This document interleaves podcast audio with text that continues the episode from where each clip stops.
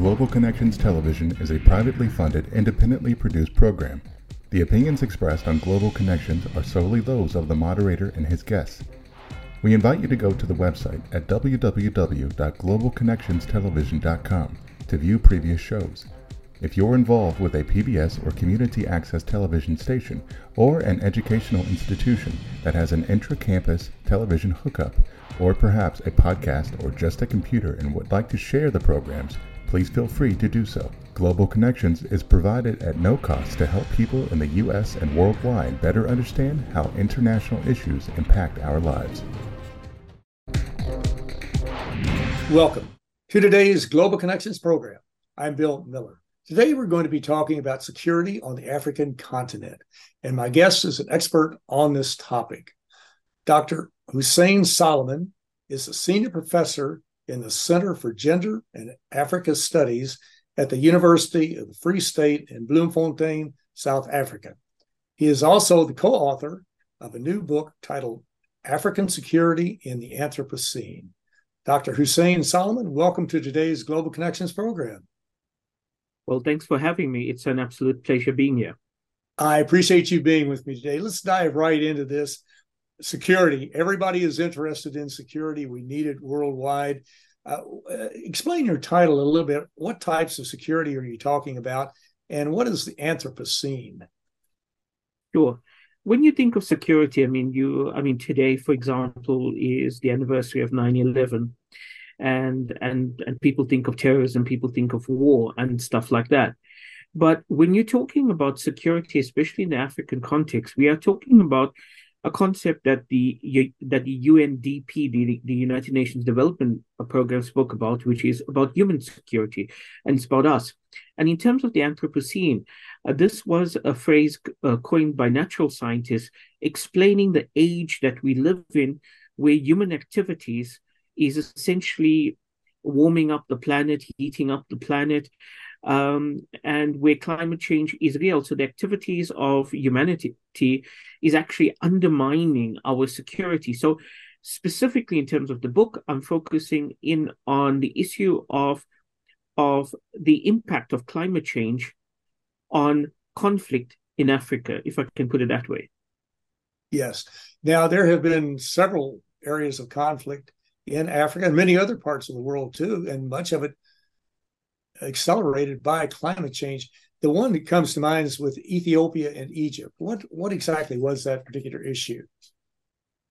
Well, uh, if you take the waters of of the Nile, which uh, which originates in Ethiopia, and Ethiopia essentially built a dam, the Grand Ethiopian Renaissance Dam, there, which meant less water downstream for Sudan and Egypt. And both of these countries threatened war uh, because of that, because it's not just simply about food insecurity and uh, but it was also about Egypt generating hydroelectric power, the Aswan Dam, where the River Nile comes in. And so here you see a very real example of where um, water is essentially causing conflict, possible war between countries. Mm-hmm. Have they resolved the issue? I'm sure it's not totally resolved, but are they are they working to come to some peaceful conclusion? Look, they have tried. Uh, uh, there is numerous um, talks and dialogues and so on. I think one of the most important initiatives is the Nile Basin Initiative, which is essentially where the 11 riparian states on the Nile form a commission where they have a rotating head.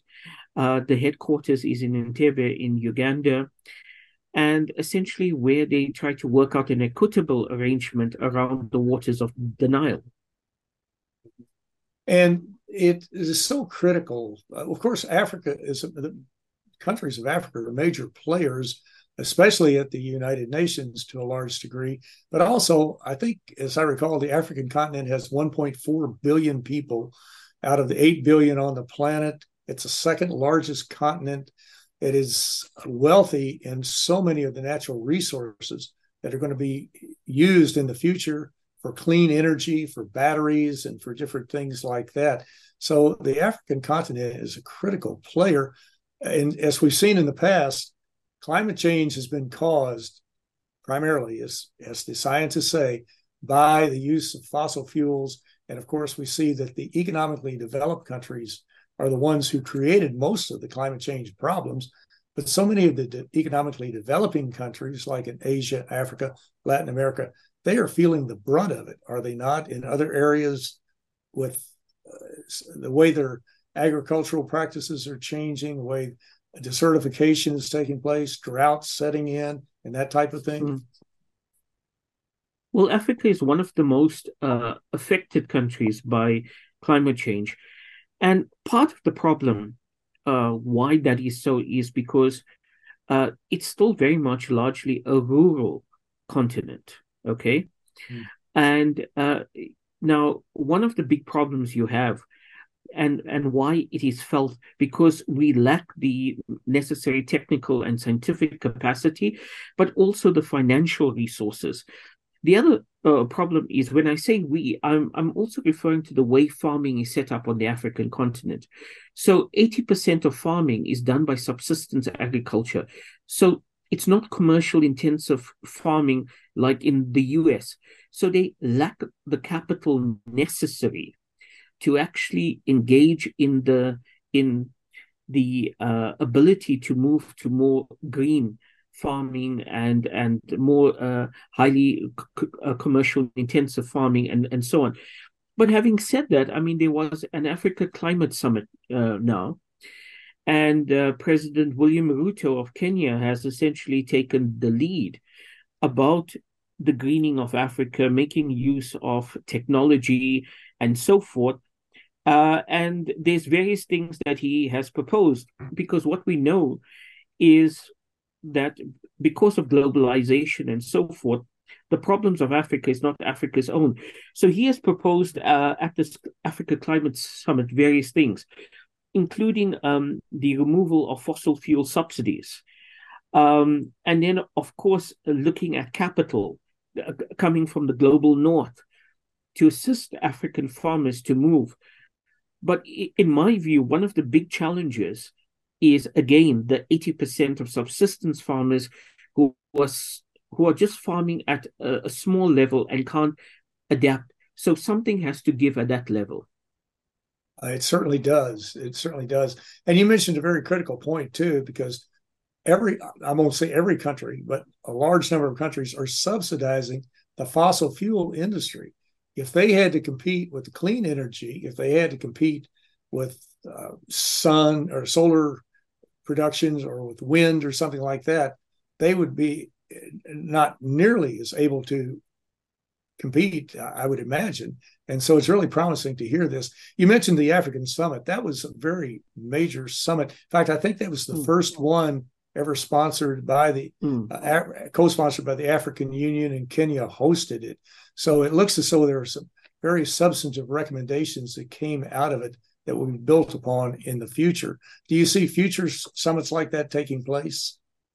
Well, it was the first. Um, yes. I think what I liked, uh, what I liked about it, was, I mean, we're so used to uh, having this us versus them mentality, right?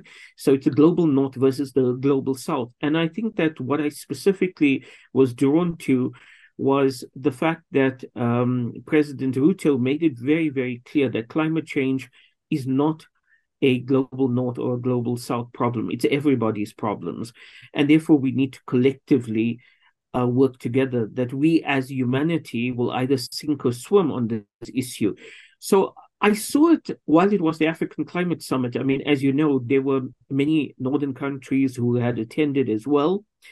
And the kind of things that he's been talking about, is, uh, like the removal of fossil fuel subsidies, but also I think when he was talking about the targeted taxes on specific uh, sectors like aviation and maritime and so forth, because when you're talking about this this green transition, uh, the, the question of funding is going to come up.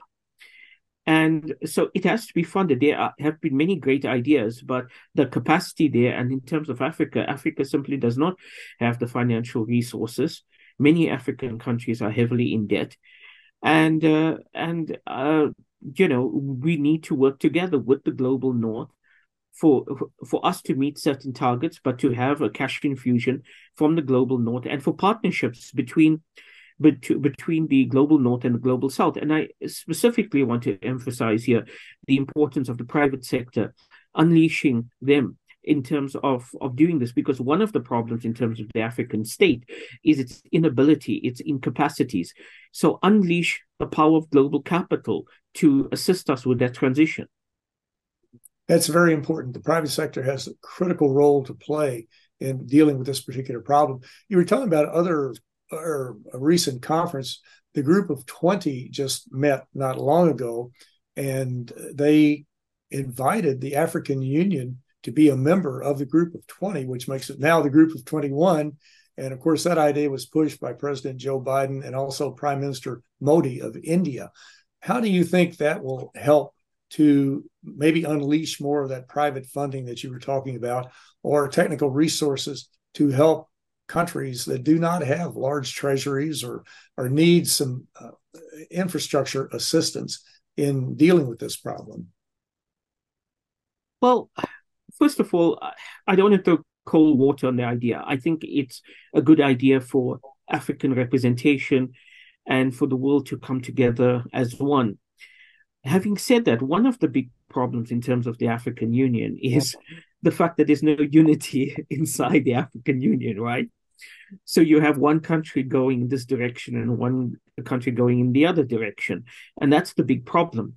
And I think that before um, G20 summits and so on, that the African Union needs to put its own house in order. But it's difficult to do because the African Union, like the United Nations, is an interstate body. It's not some super sovereign entity which speaks on, on, on, on behalf of the whole of Africa. So it has to sort of give out various carrots and sticks, but he doesn't have the capacity to enforce it. So it's a great idea, but I think that um, the African continent needs to be able to be united and to speak with one voice before the African Union can actually represent it properly at such gatherings. Exactly. Well, maybe maybe the fact that now they're part of the group of twenty that will give them a little more coherent stability within the African Union, hopefully. As you look at across Africa, and uh, there, there are what, 54, 55 countries that compose Africa. As you look at that, there, there are areas where there are major problems, like we mentioned, between Egypt and Ethiopia. We'll talk about the Sahel region in a moment. But uh, do you see best practices? Are there some areas where they're really making great strides as far as bringing in clean energy, uh, revising their agricultural practices, those types of activities. Are those included in your book? Yes. Um, I think that the tone of the book is one of cautious optimism, if I can put it to you that way. Aware of the challenges, but also quite aware that there are several things going on. Um, Morocco, for example, has been playing a key role in terms of solar energy farms, right? In the case of Ethiopia, they've made use of traditional uh, knowledge uh, to to um, rehabilitate dams and to create catchment areas and so forth. I I've been I mean this is really strange because uh, we are aware of, of all the coups and the conflict and the terrorism occurring in the Sahel. What's been happening there is that women and youth have been mobilizing about uh, what uh, like drought resistant crops, the planting of drought resistant crops, because desertification is a major issue. The other thing is that they've been engaged in conflict smart agriculture. By that I mean where where um, uh, people who traditionally uh, fight each other over dwindling arable land are now uh, uh, working together to actually use the arable land for their respective communities together. And I think that, gives me hope. Uh, so, where communities understanding the inability or the incapacity of the state to actually step in are doing it on their own. And that gives me a, a tremendous amount of hope. It certainly does. And that's what we need because we have to keep moving forward. We can't just resign ourselves to defeat and say, well, hmm. this problem will go away. It's or it's cyclical. It's not cyclical. It, I mean, climate has been cyclical, but this is a little more severe and more challenging. Well, you're watching Global Connections Television, which is a privately funded, independently produced program. The opinions expressed on Global Connections are solely those of the moderator and his guest. We'd invite our viewers to go to our website at www.globalconnectionstelevision.com to view previous programs.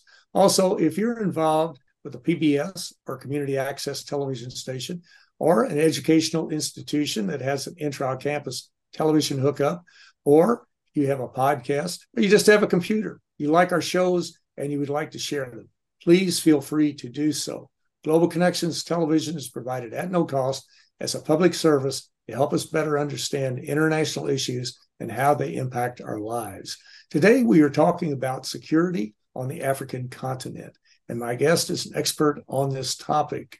Dr. Hussein Solomon recently co authored a book titled African Security in the Anthropocene. The, your book is very timely, Dr. Solomon. It's very important, and it's one that we we all need to read and to take to heart and to get serious about this. We were talking about some of the other areas in on the African continent where there have been success stories, stories where there have been conflicts and that type of thing. What about the Sahel region? Uh, I've, how is that faring? With is that experiencing desertification, or what is the situation there?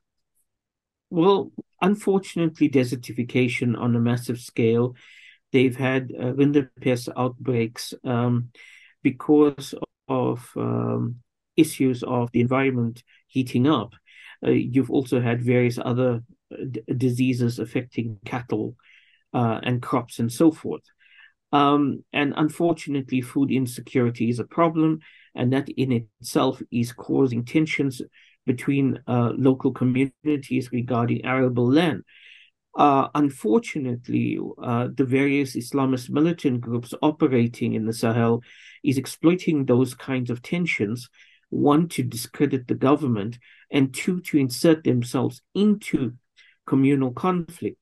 And that's easier done in highly fragmented societies where people belong to a particular ethnic group and they also happen to belong to a particular religious group and occupying a different socio-economic class. And when those uh, uh, divisions are reinforced, unfortunately, you have a recipe for, for a conflict, and so there's a uh, so so there's very much a direct linkage between climate change and the terrorism that you've seen across the Sahel region. You, you mentioned about some of the people who were affected by climate change. Uh, study after study has shown how important women are in dealing with the climate change problem and many other problems in a society, and that in many societies, women do not have equal status as do men. How, how is climate change affecting adversely affecting women in some parts of Africa and some of the countries? Have, have you is that included in your book? Absolutely. Um, approximately 52% of the uh, 1.6 billion Africans you had earlier referred to uh, um, uh, are women involved in in in agriculture, right? So so 52% of the agricultural labor force is actually women, and because they have a disproportionate uh, um, responsibility in terms of caring for the elderly, caring caring for the young, caring for the sick, and, and so on. It undermines community resilience if they are unable to provide, if they are unable to farm. One of the big challenges is that if you look at places like Sudan or Mali or Somalia, uh, all of which there is conflict, men tend to migrate to the cities or elsewhere further afield to find food, to find uh, employment leaving essentially female headed households back in the rural areas. And they are prone to violence, uh, to gender based violence, uh, and, and other forms of exploitation. And so there is a, uh, an important need for gender specific interventions to occur to ensure that this problem is addressed.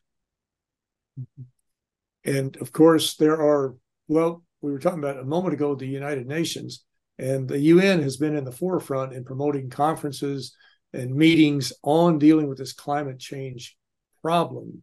If we look back, uh, well, really back to 1972, the UN was instrumental in launching the first conference, or one of the first conferences, I should say.